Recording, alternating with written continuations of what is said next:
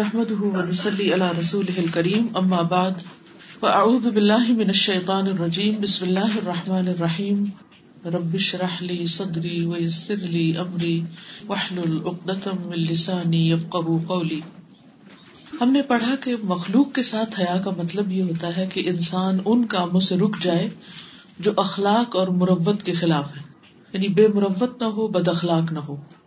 اور اس سے بچنے میں حیا ہی کام آتی ہے۔ حیا ہی ایک ایسی قوت ہے جو انسان کو بد اخلاق ہونے سے روکتی ہے اور بے مربتی سے بھی۔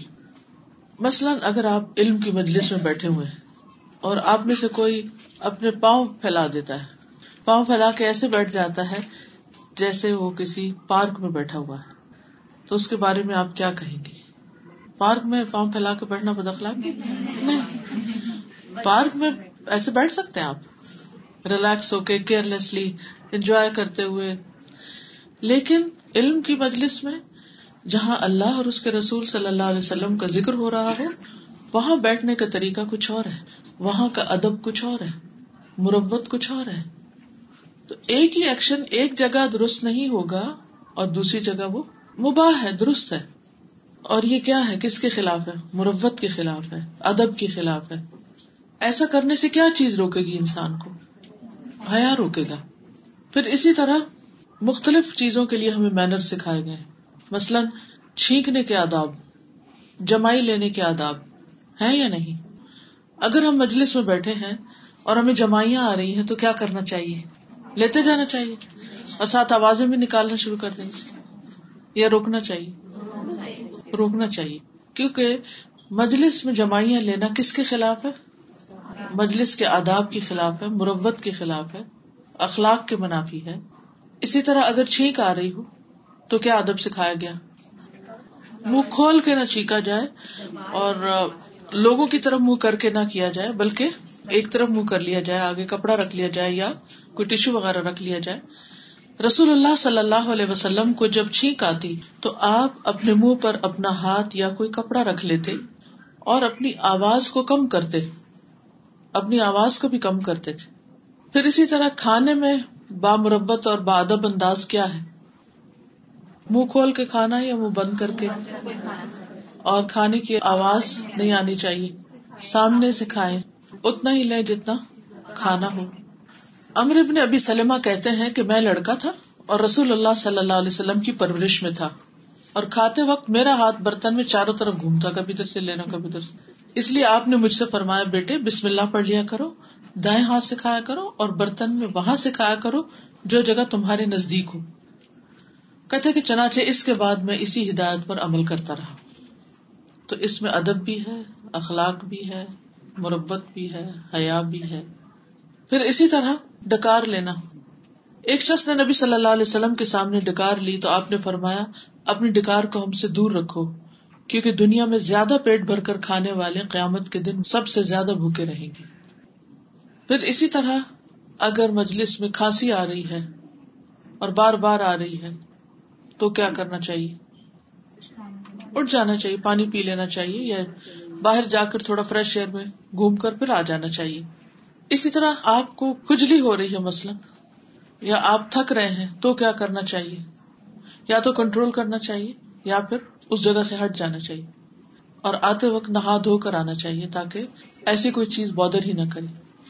جیسے نماز کے آداب ہے اسی طرح علم حاصل کرنے کے آداب ہے اسی طرح میل ملاقات کے آداب ہے تو ایسی تمام چیزوں سے پرہیز کرنا چاہیے کہ جو بد اخلاقی میں شمار ہو اور دوسروں کے لیے باعث تکلیف بھی ہو اسی طرح بڑے کے آنے پر اگر لیٹے ہوئے ہوں تو اٹھ جانا، اپنے کپڑے سمیٹ لینا۔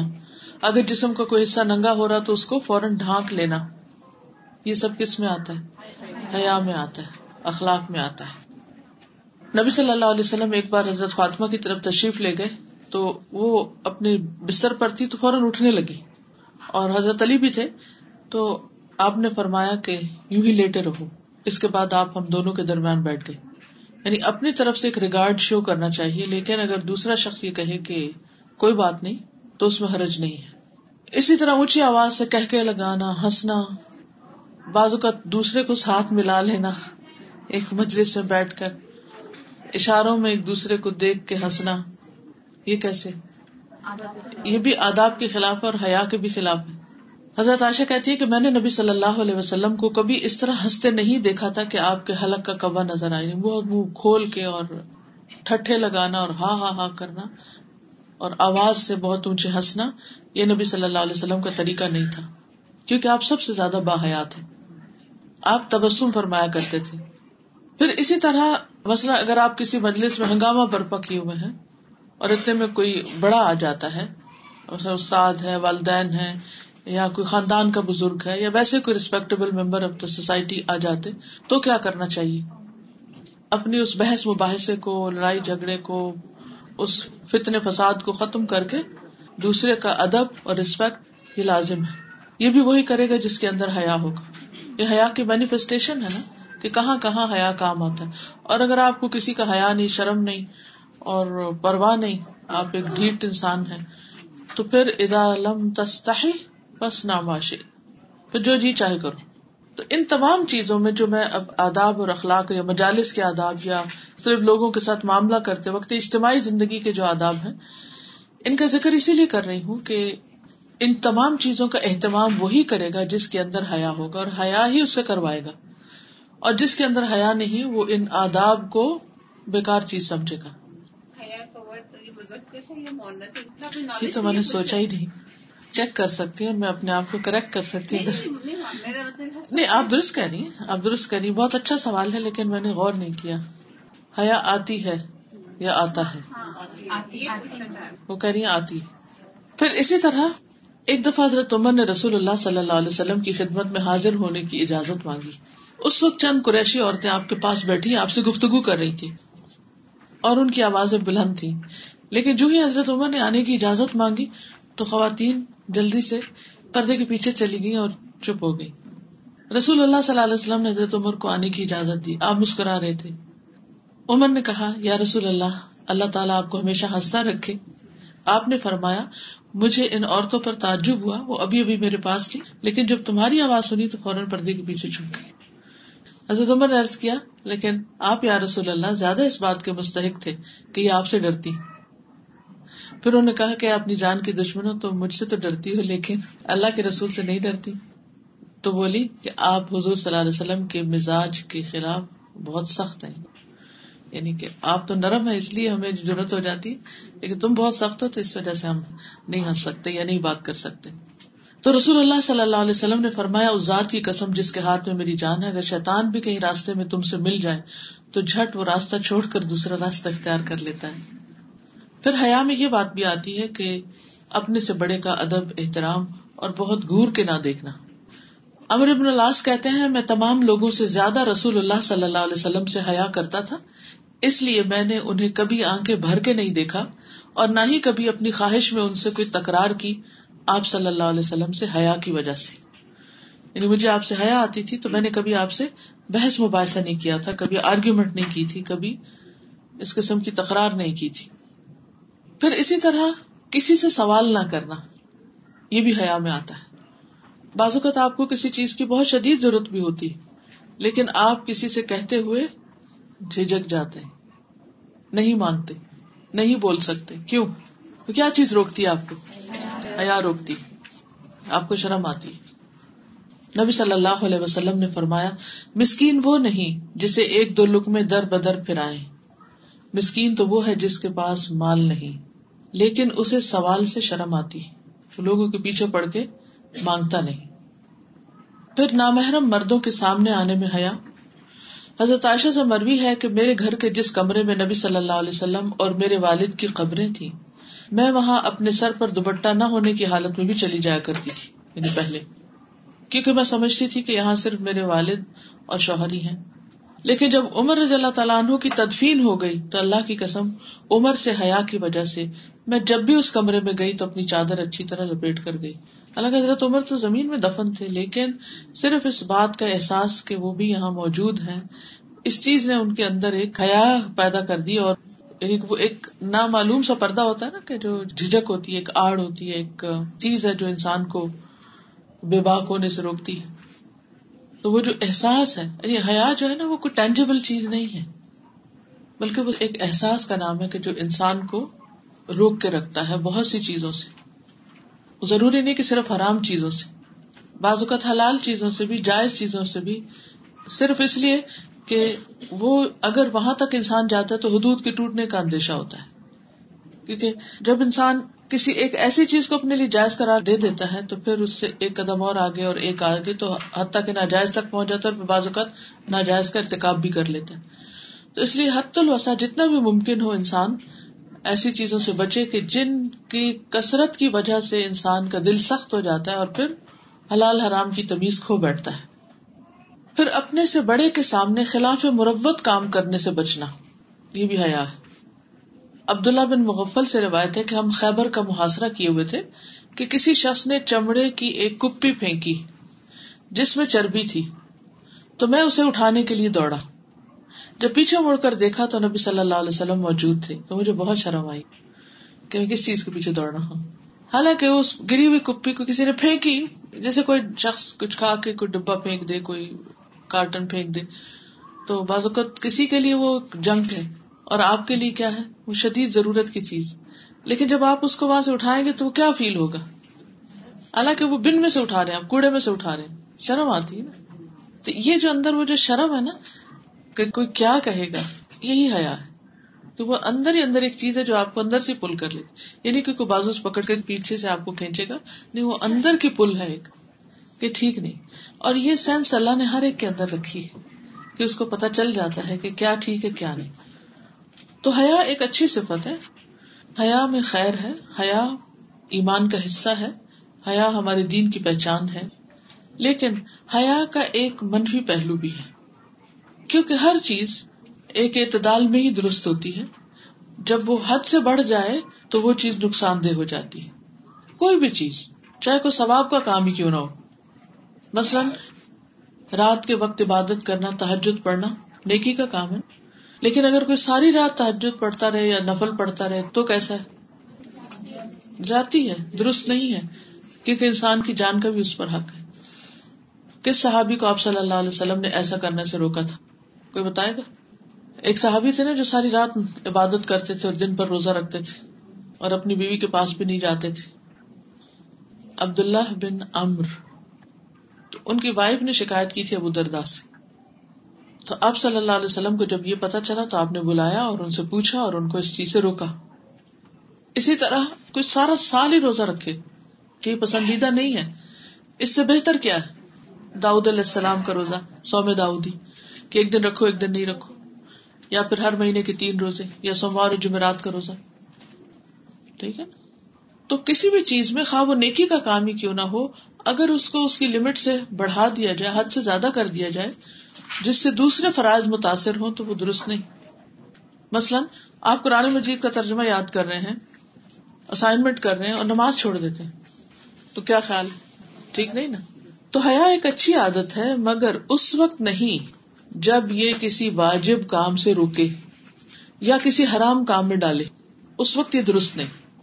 جیسے کسی کو اس بات سے حیا آئے کہ وہ کسی برے کام سے رکے تو یہ حیا حیا نہیں ہوگی۔ اسی طرح اگر کوئی کسی کو اس کی ڈیوٹی سے ذمہ داری سے روک دے مثلاً امر بال معروف اور نہیں انل منکر اگر کوئی شخص کوئی غلط کام کر رہا ہے تو آپ کا کیا فرض بنتا ہے؟ کیا کرے اس کو منع کرے لیکن آپ کیوں نہیں منع کر پاتے؟ کیونکہ آپ کو حیا آتی ہے اس سے۔ اب یہاں حیا کیسی ہے؟ یہاں حیا درست نہیں ہے۔ نماز کا وقت ہے۔ آپ کسی کی شادی اٹینڈ کرنے کے لیے گئے ہوئے آپ کے دل میں بار بار خیال آ رہا ہے کہ میں نماز پڑھوں لیکن آپ نہیں پڑھ پا رہے۔ کیوں؟ آپ کو شرم آ رہی کس سے؟ لوگوں سے۔ اب یہ حیا کیسی ہے؟ تو یہ بھی حیا ہی نا۔ لیکن یہ حیا درست نہیں۔ کوئی اور بتائیے۔ اور کب آپ کو حیا آتی نماز پڑھتے وقت آتی ہے، امر بال معروف نہیں انل منکر کے وقت آتی ہے۔ اگر کسی نے آپ کو کسی ڈرنک پارٹی میں انوائٹ کیا ہے، تو آپ کو نہ کرتے وقت شرم آئے کہ میں نہ نہیں کر سکتی، یا کسی نے آفر ہی کر دیا۔ کسی کو بھی ایسی چیز کا نہ یہاں کرنی ہو نا، تو نہ آپ غصے میں آئے نہ آپ ایکسائٹیڈ ہوں، نہ آپ منہ پہ بل لائیں، کچھ نہیں۔ آپ بہت آرام سے کہیں، یہ میں نہیں کرتی۔ بس۔ یہ ٹھیک نہیں ہے۔ بس سمپل سی بات ہے۔ کیا ہوگا؟ بس جذبات میں نہیں آنا۔ تو کیا آپ اپنے جذبات کنٹرول کر سکتے کہ اس وقت کوئی آپ کو برا بلا کہنے لگے تو آپ اپنے آپ کو ٹھنڈا ہی رکھے اور آپ کہ نہیں، یہ میں نہیں کرتی۔ مجھ سے کئی دفعہ لوگ کسی ایسی چیز کا تقاضا کرتے ہیں جو میں نہیں کر سکتی۔ تو میں سمپل بغیر غصے کے، بغیر کوئی جوش میں آئے، میں کہتی یہ میں کر نہیں سکتی۔ یہ کہنا کیا مشکل ہے؟ ہاں؟ یہ میں نہیں کرتی کیونکہ نبی صلی اللہ علیہ وسلم نے ایسا کیا نہیں۔ بس۔ ہاں تھوڑا یہ بتا دے تاکہ وضاحت ہو جائے۔ اس وقت بڑے بڑے فتوے دینا یا غصے میں آ جانا یا ان کو لان تان کرنا یا کچھ، یہاں سے کام خراب ہوتا ہے۔ بعض اوقات کوئی کسی کے بارے میں کوئی بات پوچھتا ہے جو اس نے منع کی تھی کہ آپ کو نہیں بتانی راز ہے۔ لیکن کچھ دوسرے انسان آپ کے پیچھے پڑ جاتے نہیں نہیں بتائے ہمیں۔ تو کیسے روکیں گے؟ کیا کہیں گے؟ نہیں اس پہ کیوں ڈالتے؟ آپ کہیں میں نہیں بتا سکتی۔ مجھے اجازت نہیں۔ یعنی اکثر ہم اس وقت ڈیفینسو ہو جاتے ہیں نا جب۔ نہیں نہیں نہیں نہیں یہ ایسے یہ ویسے اگلے نے اتنا مطالبہ ہی نہیں کیا جتنا آپ ڈیفینسو ہو گئے۔ اور ہماری پاس کی کچھ ایسی چیزیں بتا کے ہمیں کرنا شروع کر دیتے ہیں ہاں۔ اچھا جی ان کا ہاں بالکل۔ قرآن میں وہ علیہ السلام کو بھی تو کہا تھا نا فرعون نے۔ وہ فعال تفال تکلتی فعالتا تو وہی ہے نا جو تو وہ کام کر گیا، جو تو کر گیا، تجھے پتا نا تو کیا کر گیا۔ یعنی وہ تانا دے رہا تھا۔ تو انہوں نے فوراً کیا جواب دیا؟ فالتو ہاں ہاں میں نے کیا تھا۔ جھوٹ نہیں بولا، لا علمی کا اظہار نہیں کیا، اس کو کسی اس فرینڈ سے میں نے کہا فالتو ہاں ازن مانا من الضالین۔ مجھے پتا نہیں تھا، بس ہو گیا مجھ سے۔ کیونکہ میں سیلیبریٹ نہیں کرتی۔ بس۔ تین لفظ کافی ہیں۔ لمبی چوڑی کہانی کرنے کی ضرورت نہیں۔ مختصر بات کریں۔ جی آپ علم حاصل کرنے میں حیا کرنا کسی سے سوال نہ پوچھنا۔ العلم یدی بین الحیا والکبر۔ علم حیا اور تکبر کی وجہ سے ضائع ہو جاتا ہے۔ جی یہ کہتی ہے بعض اوقات یہاں مردوں سے مسافہ کرنے کی نوبت آ جاتی۔ میں جو پی ایچ ڈی کرنے کے لیے گئی تھی نائنٹین ایٹی فائیو کی بات ہے کافی پہلے کی۔ تو جس وقت یونیورسٹی میں انٹر ہوئی پہلے دن تو میں جو سپروائزر تھا اس نے بھی اسی طرح آگے مسافر کے لیے کہا تو میں نے کہا سوری میں یہ نہیں کرتی۔ آپ پہلے سے ہاتھ پیچھے رکھے اور اشارہ سر سے کر لیں۔ بس۔ اب وہ سمجھ بھی جاتے ہیں اور خصوصاً اگر آپ کے سر پہ حجاب ہو تو پھر تو کبھی نہیں کریں۔ ان کو اب سمجھ ہے کہ یہ ٹھیک نہیں۔ جی۔ خاص طور پہ ہمارے سسرال میں کافی کلوز کچھ ایسے رشتے ہوتے ہیں، تو وہاں ہم کچھ حیا کھا جاتے ہیں، زیادہ جی کوئی حرج نہیں۔ اس میں، اس وقت جب وہ ایسا کچھ کر رہے ہوں تو آپ ضرور دیکھیے کہ کیا اس کے کرنے سے یہ رک جائیں گے، جس طریقے میں میں کرنے لگی ہوں، یا ایٹ لیسٹ مان جائیں گے، یا ایٹ لیسٹ سن لیں گے۔ اگر آپ سمجھے کہ یہ سنیں گے بھی نہیں یا مانیں گے بھی نہیں، اور یہ بہت بری طرح ریئیکٹ کریں گے اور اس سے بہت بڑی خرابی آنے کا ڈر ہے خاموش رہیے۔ چپ رہیے، صرف سنتے رہیے۔ اور پھر بعد میں کسی وقت الگ سے بات کر لیجیے یا کوئی کتاب دے دیجیے کہیں لکھا ہوا ہو۔ آپ کہیں وہ اس دن بات ہو رہی تھی نا مجلس میں، تو اس پر میں نے یہ مزید پڑھا ہے تو آپ بھی پڑھ لیجیے یا کوئی کیسٹ ہے، لیکچر ہے، وہ سننے کو دے دیجیے کہ وہ فلان دن ایسا ہو رہا تھا۔ ضروری نہیں ہوتا کہ دیر اینڈ دین اسی وقت ایک فساد کھڑا کر کے اور لڑائی جھگڑا کر کے ہم سمجھے کہ ہم نے بہت بڑی نیکی کی۔ کبھی رک جانا، اب جیسے آپ روڈ پہ گاڑی چلا رہے ہوتے ہیں تو آپ کو کبھی بریک لگانی پڑتی ہے؟ حالانکہ آپ کو بہت جلدی جانا ہوتا ہے۔ کیوں لگاتے ہیں اس وقت بریک؟ کیونکہ راستہ نہیں ہے ابھی۔ اگر آپ اس وقت چلاتے جائیں گے گاڑی تو ٹکر ماریں گے۔ ٹکر ماریں گے تو کیا ہوگا؟ آپ کی گاڑی کو بھی نقصان ہوگا، دوسری کو بھی ہوگا۔ تو بعض اوقات ہم جب لوگوں کے ساتھ ہوتے ہیں تو ہم ان سے کنٹروڈکٹ نہیں کر سکتے، آرگیو نہیں کر سکتے۔ اس وقت ان کے ساتھ بحث نہیں کر سکتے، ان کو نہیں روک سکتے، کیونکہ ٹکراؤ کا اندیشہ ہے۔ اور جب ٹکراؤ ہو جاتا ہے ایسا، تو پھر ہمیشہ کے لیے ٹرسٹ ختم ہو جاتا ہے۔ تو ایسی صورت میں انسان کو صبر کر لینا چاہیے۔ لیکن چھوڑنا نہیں چاہیے، نوٹ کر لینا چاہیے اور بعد میں کسی اور موقع پر ان کو بتا دینا چاہیے۔ آسن طریقے سے۔ دیکھیے، جب خیر خواہی کے ساتھ آپ بتائیں گے نا دوسرے کو، تو اس کو برا بھی نہیں لگے گا۔ اور اگر اس نے نہیں ماننا ہوگا، تو اس کی مرضی ہوگی۔ کیونکہ وہ بھی اب ٹھنڈے دل سے پڑھے گا یا سوچے گا یا غور و فکر کرے گا، تو اس کو بھی کچھ ڈسیزن لینے میں آسانی ہوگی۔ بہ نسبت اس کے کہ اس ہارٹ آرگیومنٹ میں آپ، اپنے جو سارے دلائل ہیں وہ جلا کے رکھ دیں۔ جب موسی علیہ السلام گئے تھے اور پیچھے ہارون علیہ السلام جو تھے وہ دیکھ رہے تھے کہ بنی اسرائیل بہت ہی غلط کام میں لگ گئی، لیکن چپ کر گئے تھے کیونکہ ان کو لگ نہیں رہا تھا کہ وہ ان سب کو اکیلے روک سکتے ہیں۔ تو بعض سچویشن ایسی بھی ہوتی ہیں کہ آپ کو پتا ہوتا ہے کہ یہ سری گناہ ہے، لیکن آپ اکیلے کچھ بھی نہیں کر سکتے۔ تو اس وقت بھی صبر سے کام لینا چاہیے، لیکن اس کے مطابق پھر کوئی ایسا پلان بنانا چاہیے کہ وہ خرابی دور ہو سکے۔ حت البسا بحث مباحثے، لڑائی جھگڑے آرگیومنٹ ڈیفینسو ہونے، اپنے حق میں دلیلیں پیش کرنے سے باز آنا چاہیے۔ یہ نہیں کہ اس وقت چپ ہوا تو پھر کبھی بولے ہی نہ۔ یہ بھی غلط ہے۔ کیونکہ دوسروں کی ہمدردی یہی ہے کہ جو غلط وہ کر رہے ہیں، انہیں اس سے روکا جائے۔ جی آپ فرمائیں۔ کبھی ہم شادی کی محفلوں میں جاتے ہیں۔ عموماً میوزک اتنا لاؤڈ چل رہا ہوتا ہے۔ کہ سب کو ہی بادر کر رہا ہوتا ہے کہ بہت سے لوگوں کو ہم جیسے ہوتے ہیں بادر لیکن ہمیں ان رشتے داروں کی شادی میں بیٹھنا بھی ہے، نہ چاہتے ہوئے ہمیں وہ میوزک سننا بھی ہے۔ اب ہم اس کا، کیا اس کا وہ حل لے کر آئے اس میں؟ اس میں آپ دیکھیے کہ تھوڑی دیر کے لیے جائیں، بیٹھے مت، کیونکہ اجازت نہیں ہے۔ کہ سارا وقت آپ ایسی جگہوں پہ بیٹھے رہے کہ جس مجلس میں دین کا اس طرح مذاق اڑایا جا رہا ہو پرانے مجید میں آپ پڑھیں گے، تو جہاں اللہ رسول کے احکامات کی نافرمانی کی جا رہی ہو تو وہاں آپ تحفہ دیں، دلائیں اور ان سے، ان کو مبارک دیں اور اس کے بعد ان سے اجازت لے لیں۔ اگر وہ کہیں رکے تو نہیں کہ میں رک نہیں سکتی کیونکہ میوزک بہت لاؤڈ ہے۔ وجہ بتا دے غصے سے نہیں موڈ آف کر کے نہیں واک آؤٹ کر کے اس طرح نہیں۔ آرام سے بتا دے کہ میں نہیں رک سکتی کیونکہ مجھے ٹھیک نہیں لگتا ایسی جگہ بیٹھنا۔ کوئی نہ کوئی راستہ بن جاتا ہے۔ اگر آپ بچنا چاہیں تو اللہ تعالیٰ بچا دیتے اور ان کو پتہ چل جاتا ہے اور بعض اوقات وہ کہتے نہیں نہیں، آپ رکے ہم اس کو بند کرا دیتے کئی دفعہ ایسا بھی ہوتا ہے۔ تو حیا کب نہیں کرنی چاہیے؟ جب حرام سے رکنے کا وقت آئے یا روکنے کا، یا پھر کسی واجب کام کے کرنے کا۔ اب ایسی جگہ پر ہم اپنا نماز پڑھنے سے حیا کرتے ہیں۔ بعض لوگ حجاب نہیں کرتے۔ کیوں؟ حیا کی وجہ سے۔ حالانکہ حیا کی وجہ سے حجاب کرنا چاہیے، لیکن وہ حیا کی وجہ سے حجاب نہیں کرتے۔ کیونکہ وہ لوگوں سے ڈرتے ہیں لوگوں سے جھجکتے ہیں۔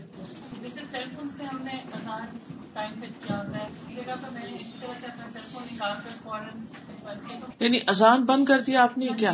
نہیں تو آپ دیکھیے نا جیسے ابھی علم کی مجلس ہے تھوڑی دیر میں آپ دیکھیے کیا ہوتا ہے۔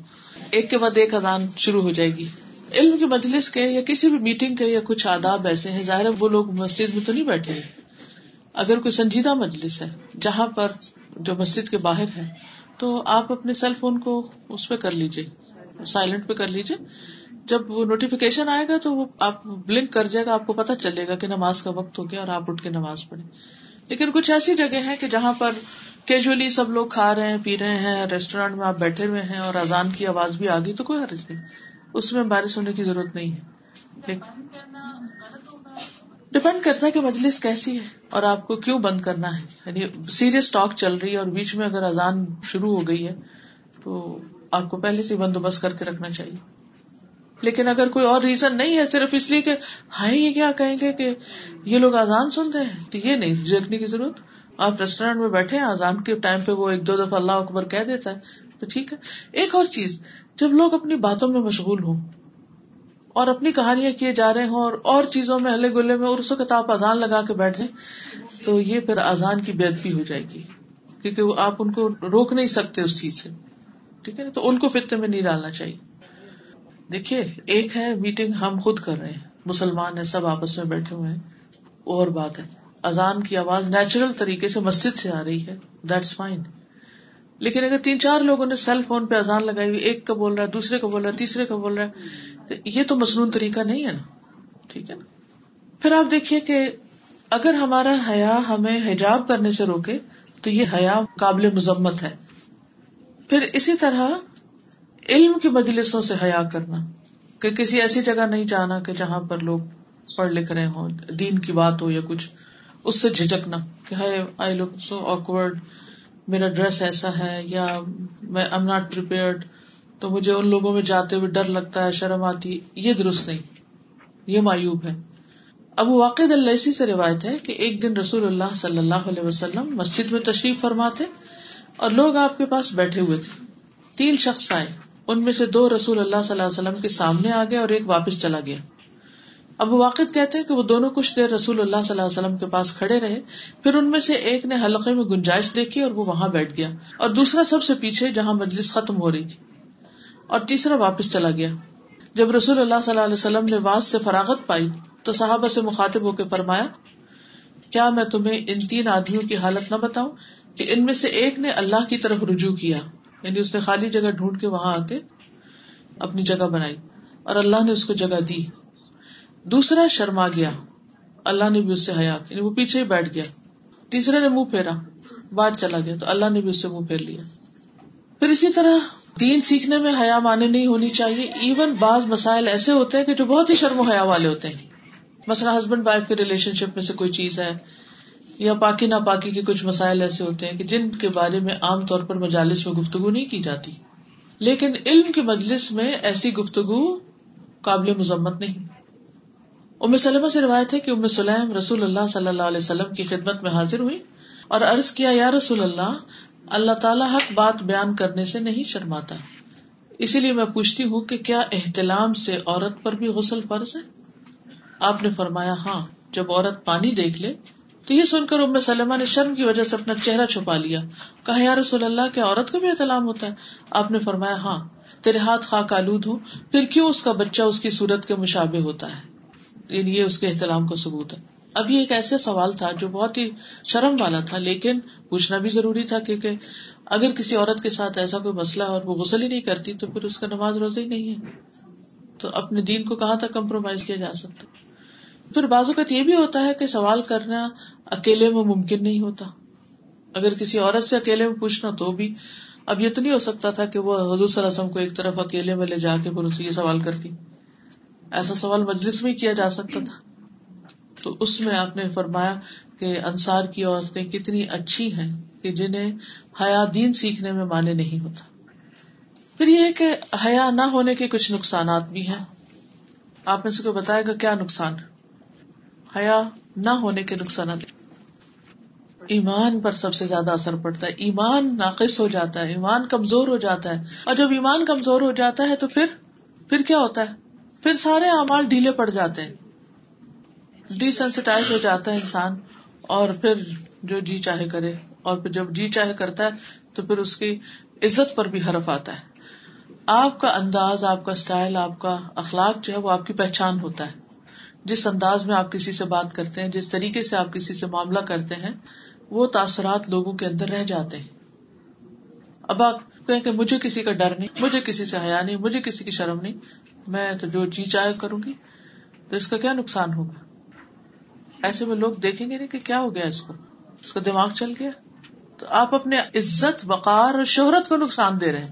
بے حیائی برت کر۔ حیات کے معاملے میں بھی ہمارے کچھ دوہرے معیار ہوتے ہیں۔ کہ اکثر میں نے دیکھا ہے کہ وہ بچیاں اور ان کے گھر والے ویسے ہی حجاب کر رہے ہوتے ہیں، لیکن جب شادی کا موقع آتا ہے تو وہ جو ایک کانسیپٹ ہے دلہن کا، ویسے بنا کے سب کے سامنے وہ بٹھا دیتے ہیں۔ اور اسی طرح سے فوٹوگرافی ہوتی ہے۔ تو صاف سمجھ آ رہی ہے صرف ہم خواہشات ہماری ہم کو اندھا کر دیتی ہیں۔ ہم خواہشات کے نیچے اتنا دب جاتے ہیں کہ ہمیں یاد نہیں رہتا کہ کیا جائز اور کیا ناجائز ہے۔ ماں اور بیٹی کا ریلیشن ہے اس میں کس حد تک حیا ہونی چاہیے؟ دیکھا یہ جائے گا کہ ان باتوں کی ضرورت کیا ہے۔ ٹھیک ہے نا؟ جسے ماں اپنے بچے کو بیٹی کیا بیٹے کو بھی بعض اوقات ایسی باتیں سمجھانی پڑتی ہے کہ کوئی اور سمجھانے والا نہیں ہے۔ اس کو پاکی نہ پاکی کے مسائل۔ تو اب جسے میں نے اپنے بیٹے کو بلوغ المرام پڑھائی ہے، بلوغ المرام فک کی کتاب ہے اور اس میں ہر طرح کے مسائل موجود ہیں۔ لیکن میں نے خود پڑھائی اپنے بیٹے کو۔ اب کیوں پڑھائی؟ اگر نہیں پڑھاؤں گی تو اس کو کیسے پتا چلے گا کیا حلال ہے، کیا حرام ہے، کیا جائز ہے، کیا ناجائز ہے، کیا درست ہے، کیا نہیں؟ لیکن وہ جو باتیں اس کتاب کے اندر تھی جو بھی احکام اور جو بھی مسائل ان باتوں کو اس علمی سیشن میں تو کروں گی، لیکن اس کے باہر گھر میں بیٹھے مجلس میں، ہنسی مذاق میں نیور تو ہمیشہ دیکھیے کہ زمان کیا ہے، مکان کیا ہے کوانٹیٹی کتنی ہے، اس کی کوالٹی کیا ہے۔ کسی بھی حکم کو ان تین چار معیارات پر پرکھیے کہ کون سی بات آپ کہاں کر رہے ہیں، کیوں کر رہے ہیں، کیسے کر رہے ہیں، کتنی کر رہے ہیں۔ ٹھیک ہے؟ تو اب اگر بچوں کے لیے کوئی اور استاد موجود ہے تو بہت سی باتیں اسکول سے، استاد سے، وہاں سے سیکھ لیتے ہیں، لیکن کچھ چیزیں آپ ہی کو بتانی پڑتی ہیں۔ اب یہ جو سیکس ایجوکیشن ہے آپ کے بچوں کے لیے، اب اس میں بھی آپ دیکھیے کہ کس عمر میں کتنی بات ان کو بتانی چاہیے کیوں بتانی چاہیے، اور کب بتانی چاہیے، یہ ساری چیزیں حیا سے متعلق ہیں۔ تو اب اگر ایک بچی بالغ ہو چکی ہے پیریڈ آ چکے ہیں اس کو، تو آپ اس کو سارا کچھ اگر سمجھائیں گی کیا کرنا ہے، کیا نہیں کرنا، اس میں کیا جائز ہے، کیا نہ جائز ہے؟ تو یہ این حیا کے مطابق ہے۔ اور اگر ویسے ہی بیٹھ کے آپ دوستوں میں ہنسی مزاق کر رہے ہیں اور اس قسم کے جوکس کر رہے ہیں اور باتیں کر رہے ہیں اور بچے بھی بیچ میں بیٹھے ہوئے تو یہ بے حیائی ہے۔ ٹھیک ہے؟ اچھا۔ تو حیا جو ہے، یہ ایمان کا حصہ ہے، بلکہ سراسر خیر ہے۔ اور اگر ایک اٹھے تو دوسرا اٹھ جاتا ہے یعنی اگر حیا نہ ہو تو ایمان نہیں رہتا، تو پھر کیا آ جاتا ہے؟ پھر منافقت آ جاتی نبی صلی اللہ علیہ وسلم نے فرمایا، حیا اور زبان کو قابو میں رکھنا ایمان کی دو شاخیں ہیں۔ جبکہ فوش گوئی اور لا حاصل باتیں کرنا نفاق کی دو شاخیں غیر ضروری بیس لیس قسم کی باتیں کرنا یعنی فضول باتیں کرنا بھی بعض اوقات حیا کے منافی مثلاً، آپ کو اسپیچ دے رہے ہیں یا خطبہ جیسے ہوتا ہے، یا پھر اسی طرح کچھ پڑھا رہے ہیں تو بے وجہ بات کو بڑھا دینا، جس سے کسی کو کوئی فائدہ نہ ہو، بے مقصد، لا حاصل۔ اسی طرح اگر آپ کسی کی تعریف کر رہے ہیں، تو ایگزاجریشن شروع کر دیں۔ تو یہ چیزیں بھی پھر اس میں آ جاتی نفاق میں آ جاتی کیونکہ بعض اوقات وہ چیز آپ کے دل میں ہوتی نہیں، صرف زبان وہ سب کچھ کہہ رہی ہوتی میں سوچ رہی تھی کہ آج کل سوشل میڈیا پہ فیس بک ٹیکسٹنگ کے بعض اوقات مطلب نامحرم کے خط کے حساب سے کامنٹس دینے میں اسمائلیز ڈالنے میں، ان چیزوں میں بھی بعض ہم بے حجاب ہو بالکل صحیح ہے۔ سوشل میڈیا کی وجہ سے تو ہم نے بہت سارے حجاب اتار دیے۔ کس کو کیا کہنا ہے؟ اب ایک وقت تھا کہ کوئی لڑکی کسی مرد کو اپنا فرینڈ نہیں کہہ سکتی تھی۔ اب آپ دیکھیے کہ فیس بک پر لسٹ آف فرینڈز میں کون نہیں ہوتا۔ اب یہ حیا کے تو منافی ہے۔ اور ہر ایک کو ایڈ کیے جا رہے ہیں ایڈ کیے جا رہے ہیں۔ اور پھر ہر ایک کو نوٹیفکیشن جا رہا ہے، فلاں فلاں کا فرینڈ ہے۔ پھر اسی طرح بعض اوقات، دین سکھانے کے نام پر آپ نام محرم مردوں سے چیٹ شروع کر دیتے کیا ضرورت ہے اس کی؟ تو ان تمام چیزوں میں ایک لائن ڈرا کرنے کی ضرورت ہے۔ مقصد اور اس کو دیکھنے کی ضرورت ہے کہ آپ کا مقام کیا ہے، آپ کی عمر کیا ہے، آپ کہاں بیٹھے کوئی بھی کام کیوں کر رہے ہیں۔ یہ ساری چیزیں ایمان کا حصہ ہے اور کثرت کلام جو ہے، یہ بھی ناپسندیدہ ہے۔ رسول اللہ صلی اللہ علیہ وسلم نے فرمایا فوش گوئی اور حیا کا کم ہونا بد اخلاقی کا حصہ ہے اور بد اخلاقی آگ میں لے جانے والی جیسے خوش اخلاقی اور حسن اخلاق جنت میں لے جانے والی چیزیں ہیں، اسی طرح بد اخلاقی جہنم میں لے جانے والی چیز ہے۔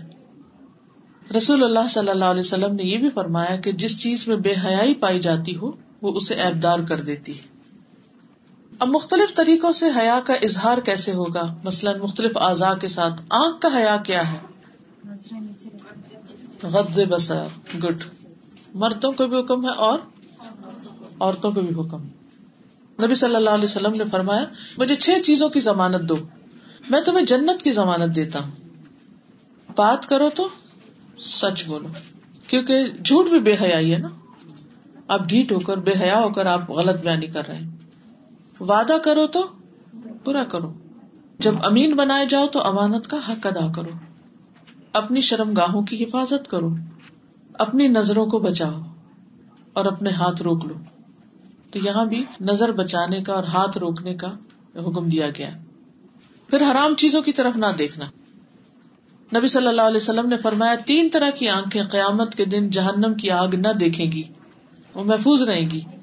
وہ آنکھ جو اللہ کے ڈر سے رو پڑی، وہ آنکھ جس نے اللہ کی راہ میں پہرا دیا، وہ آنکھ جو حرام کردہ چیزوں سے جھک گئی یعنی حرام چیز سامنے ہی تو اس نے منہ پھیر لیا، گندی چیزوں کو نہیں دیکھا۔ اب آپ دیکھیے کہ اس وقت دنیا میں پورنوگرافی جو ہے، وہ ایک بہت بڑا مسئلہ بن چکا ہے۔ اور یہ بہت سے ذہنی امراض کا بھی باعث بن چکا اور ایک ایڈکشن کی حد تک لوگوں کے اندر چیز آ چکی۔ حالانکہ کیا ہے؟ کہ آپ یہ کہ جی میں تو اسکرین پر ہی دیکھ رہا ہوں؟ یا میگزین میں کوئی چیز دیکھ رہا ہوں، تو کیا اس کی اجازت ہے؟ اپنے باڈی پارٹس کو بھی اتنا دیکھنے کی اجازت نہیں کہا یہ کہ انسان کسی اور کے جسم کے ننگے حصوں کو دیکھے؟ اس میں اور کیا آتا ہے؟ آنکھ کے حیا کے منافی کیا چیز ہے؟ راستے میں بعض اوقات بل بورڈ پہ ایسی تصویریں آپ کو نظر آئیں گی کہ جو سطر کے علاوہ ہوں گی، تو جن حصوں پر مردوں یا عورتوں کے نظر نہیں ڈالنی چاہیے۔ اگر کوئی ایسی چیز سامنے آئے تو فوراً نگاہ پھیر لینی چاہیے۔ بعض اوقات ہم کہتے ہیں تو لڑکے ہیں نا، لڑکوں کو کیا پردہ؟ لڑکوں کو بھی اپنی نیز ڈھانپنی چاہیے۔ یعنی نی کے اوپر لڑکے کا بھی کوئی حصہ ہمیں نہیں دیکھنا چاہیے۔ تب بعض اوقات پلیئر ہوتے ہیں یا اور باکسر وغیرہ بالکل ننگے کھیل رہے ہوتے ہیں بیئر منیمم ڈریس کے ساتھ۔ تو اس میں بھی غور سے اور بس دیکھے چلے جانا اس کی اجازت نہیں ہے۔ انسان دیکھے اور اپنی آنکھیں بچا لے۔ بعض اوقات اسلامک نشید ہوتے ہیں۔ اب وہ جو بھی سنگرز ہیں، چاہے وہ کاری مشاری ہوں یا صلاح بخاطر ہوں یا کوئی بھی ہوں، یا بہت داڑھی والے حضرات ہوں یا بہت محجبات ہوں، کوئی بھی ہو، اگر ایسے اینگل جو بہت اٹریکٹو قسم کے سامنے آ رہے ہیں تو اب اس کو تو نہیں آپ روک سکتے، لیکن آپ کو کس جگہ روک ڈالنی ہے؟ اپنی آنکھ پہ روک ڈالنی ہے اور وہ حیا کی وجہ سے ہی ڈالنی ہے۔ بالکل یہ ٹھیک نہیں ہے کیونکہ اندر کھٹک ہو جاتی ہے نہیں یہ ٹھیک نہیں ہے اچھا نہیں ہے مناسب نہیں ہے۔ سازا نشید کے لیے آج کل ایک چیز ہے جو مجھے بہت بادر کر رہی ہوتی ہے۔ اس چیز سے ہم اپنے آپ کو نہیں بتا سکتے کہ اللہ تعالیٰ نے مردوں اور عورتوں کے درمیان میں ایک اٹریکشن رکھی ہے۔ بالکل۔ اور جو ینگ لڑکیاں ان کو سن رہی ہوتی ہیں ان کو سمجھ رہی ہوتی ہے ہم بہت اچھا کام کر رہے ہیں۔ غیر شعوری طور پر پھر وہ چیزیں ذہن میں اس طرح بیٹھ جاتی ہیں کہ بعض اوقات وہی آئیڈیل بن جاتے ہیں اور باقی لوگ جو ہے وہ بیکار نظر آتے ہیں۔ بعض اوقات شروع میں تو ایسا ہوتا ہے کہ کوئی غلط چیز دیکھتے تو ہمارا ضمیر ہمیں پلامت کرتا ہے، ہمارے اندر کا ایک حیا ہمیں روکتا ہے۔ پھر جب ہم جسٹیفکیشن دے کے اپنے آپ کو دباتے رہتے دباتے رہتے اور ہم کرتے چلے جاتے، تو ایک وقت ہوتا ہے کہ وہ بےچارا کمزور پڑ جاتا ہے، مر ہی جاتا ہے۔ پھر وہ نہیں اندر سے روکتا۔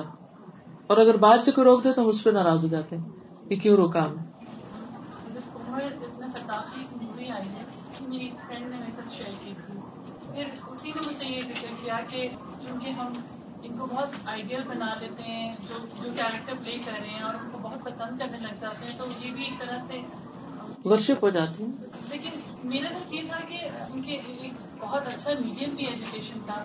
کیا یہ دیکھنا ٹھیک ہوگا؟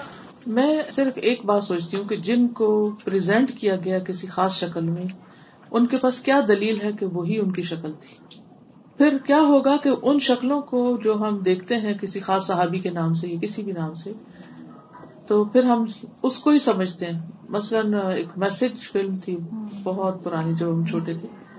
تو وہ کہیں ایسے دیکھنے کا اتفاق، اب حضرت حمزہ کی جب کہیں بات آتی، وہی شکل آتی۔ تو اب میں بڑے ہو کے سوچتی ہوں، کیا واقعی حضرت حمزہ ویسے ہی ہوں گے؟ اور اگر نہیں، تو میں نے ایک اور شخص کو حضرت حمزہ سمجھا ہوا ہے۔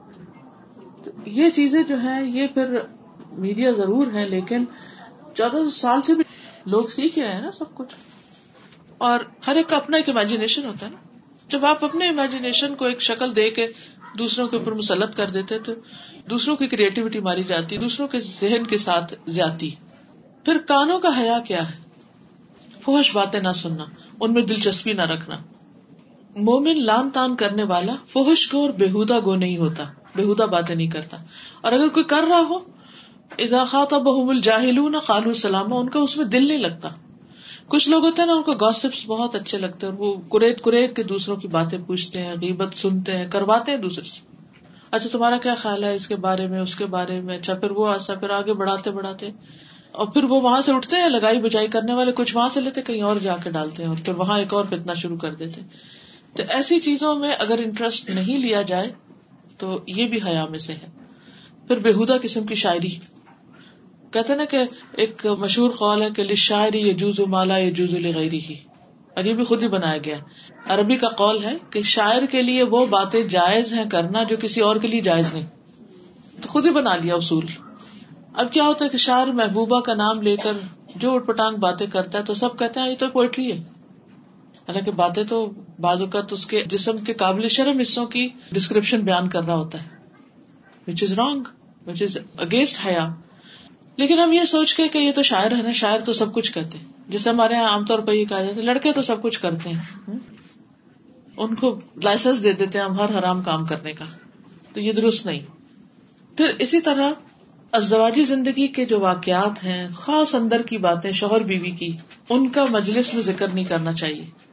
یعنی خاص باتوں سے مراد بالکل پرائیویٹ لمحات کی جو گفتگو ہے یا انداز ہے یا کچھ بھی، اس کو پبلکلی شیئر کرنا لوگوں کے ساتھ فرینڈس کے ساتھ، ادھر ادھر، اور دوسروں سے باتیں کو ریت کے پوچھنا۔ بعض لوگوں کی عادت یہ ہوتی ہے کہ جیسے کسی کی نئی نئی شادی ہوتی ہے، تو پھر اس سے پوچھتے ہیں اس کے اچھا تمہاری پہلی رات کیسی گزری؟ پھر کیا ہوا؟ پھر کیا ہوا؟ اس قسم کی گفتگو کرتے ہیں۔ یہ حیا کے منافی ہے۔ اس کی کوئی ضرورت نہیں ہے۔ یہ ٹو مچ کسی کی پرائیویٹ لائف کے اندر گھسنا ہے اور اسے منع کیا گیا ہے۔ جب ہم اسٹور وغیرہ پہ کھڑتے ہیں پیمنٹ دینے کے لیے تو وہاں پہ جو میگزین کے ریکس رکھے ہوتے ہیں they have all the information of the جی ہاں۔ پریگنسی یہ ساری چیزیں کھلی ہوتی ہیں ایک بچے ساتھ ہوتے ہیں۔ لیکن اگر آپ ان کے اندر ایک حیا کا احساس پیدا کر دیں گے تو ان کے انٹرسٹ نہیں رہے گا پھر۔ اصل میں شیطان نے سب سے پہلے یہی تو کیا تھا کہ انسان سے لباس اتروایا اور پھر اس قسم کے تذکرے۔ تو وہ کیا چاہتا ہے کہ انسان اس راستے سے بہک جائے۔ یہ انسان کا بہت ویک پوائنٹ ہے۔ تو اللہ سبحانہ تعالیٰ نے ہمارے اندر حیا رکھ کے روک لگا دی کہ ان چیزوں کی طرف بھی نہیں جانا۔ لا تقرب الفواہش لا تقرب الزنا۔ پھر اٹھنے، بیٹھنے، چلنے، پھرنے میں بھی ایک باحیا انداز اختیار کرنا۔ اس میں کیا کیا چیزیں آتی؟ ہیں اٹھنے، بیٹھنے میں، چلنے میں حیا۔ جیسے قرآن مجید میں اس خاتون کا ذکر ہے نا فجا احدا ہوما تمشی الستحیا وہ جو دو بہنیں جن کے جانوروں کو پانی پلایا تھا، حضرت موسا نے ان میں سے ایک آئی، شرم و حیا کے ساتھ چلتی ہوئی۔ تو اس کا مطلب ہے کہ چال میں بھی حیا ہوتی کیسے؟ سمٹ کے چلنا، اکڑ کے نہ چلنا سینا اندر کو رکھ کے چلنا، نمایاں نہیں کرنا، جوتا ایسا نہیں پہننا کہ جو سب کو آپ کی طرف متوجہ کرتی۔ بہت بجنے والا زیور نہیں پہننا اور خوشبو لگا کے نہیں چلنا بازار میں کیونکہ پھیل رہی ہوتی ہے، سب کو آپ کی طرف متوجہ کرتی۔ یعنی عورت کی جو چال ہے خاص طور پر، اس میں بھی حیا ہونا ضروری ہے۔ پھر اسی طرح اگر مردوں کے بیچ میں چلنا پڑے کبھی بازار میں، تو کیسے چلنا چاہیے؟ سمٹ کے بچ کے۔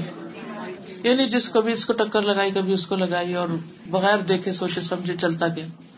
آرام سے چلنا، ایک طرف ہو کے۔ مٹک مٹک کرنا شابش۔ مٹک مٹک کے نہ چلنا، اکڑ اکڑ کے نہ چلنا، بالکل۔ ہوں۔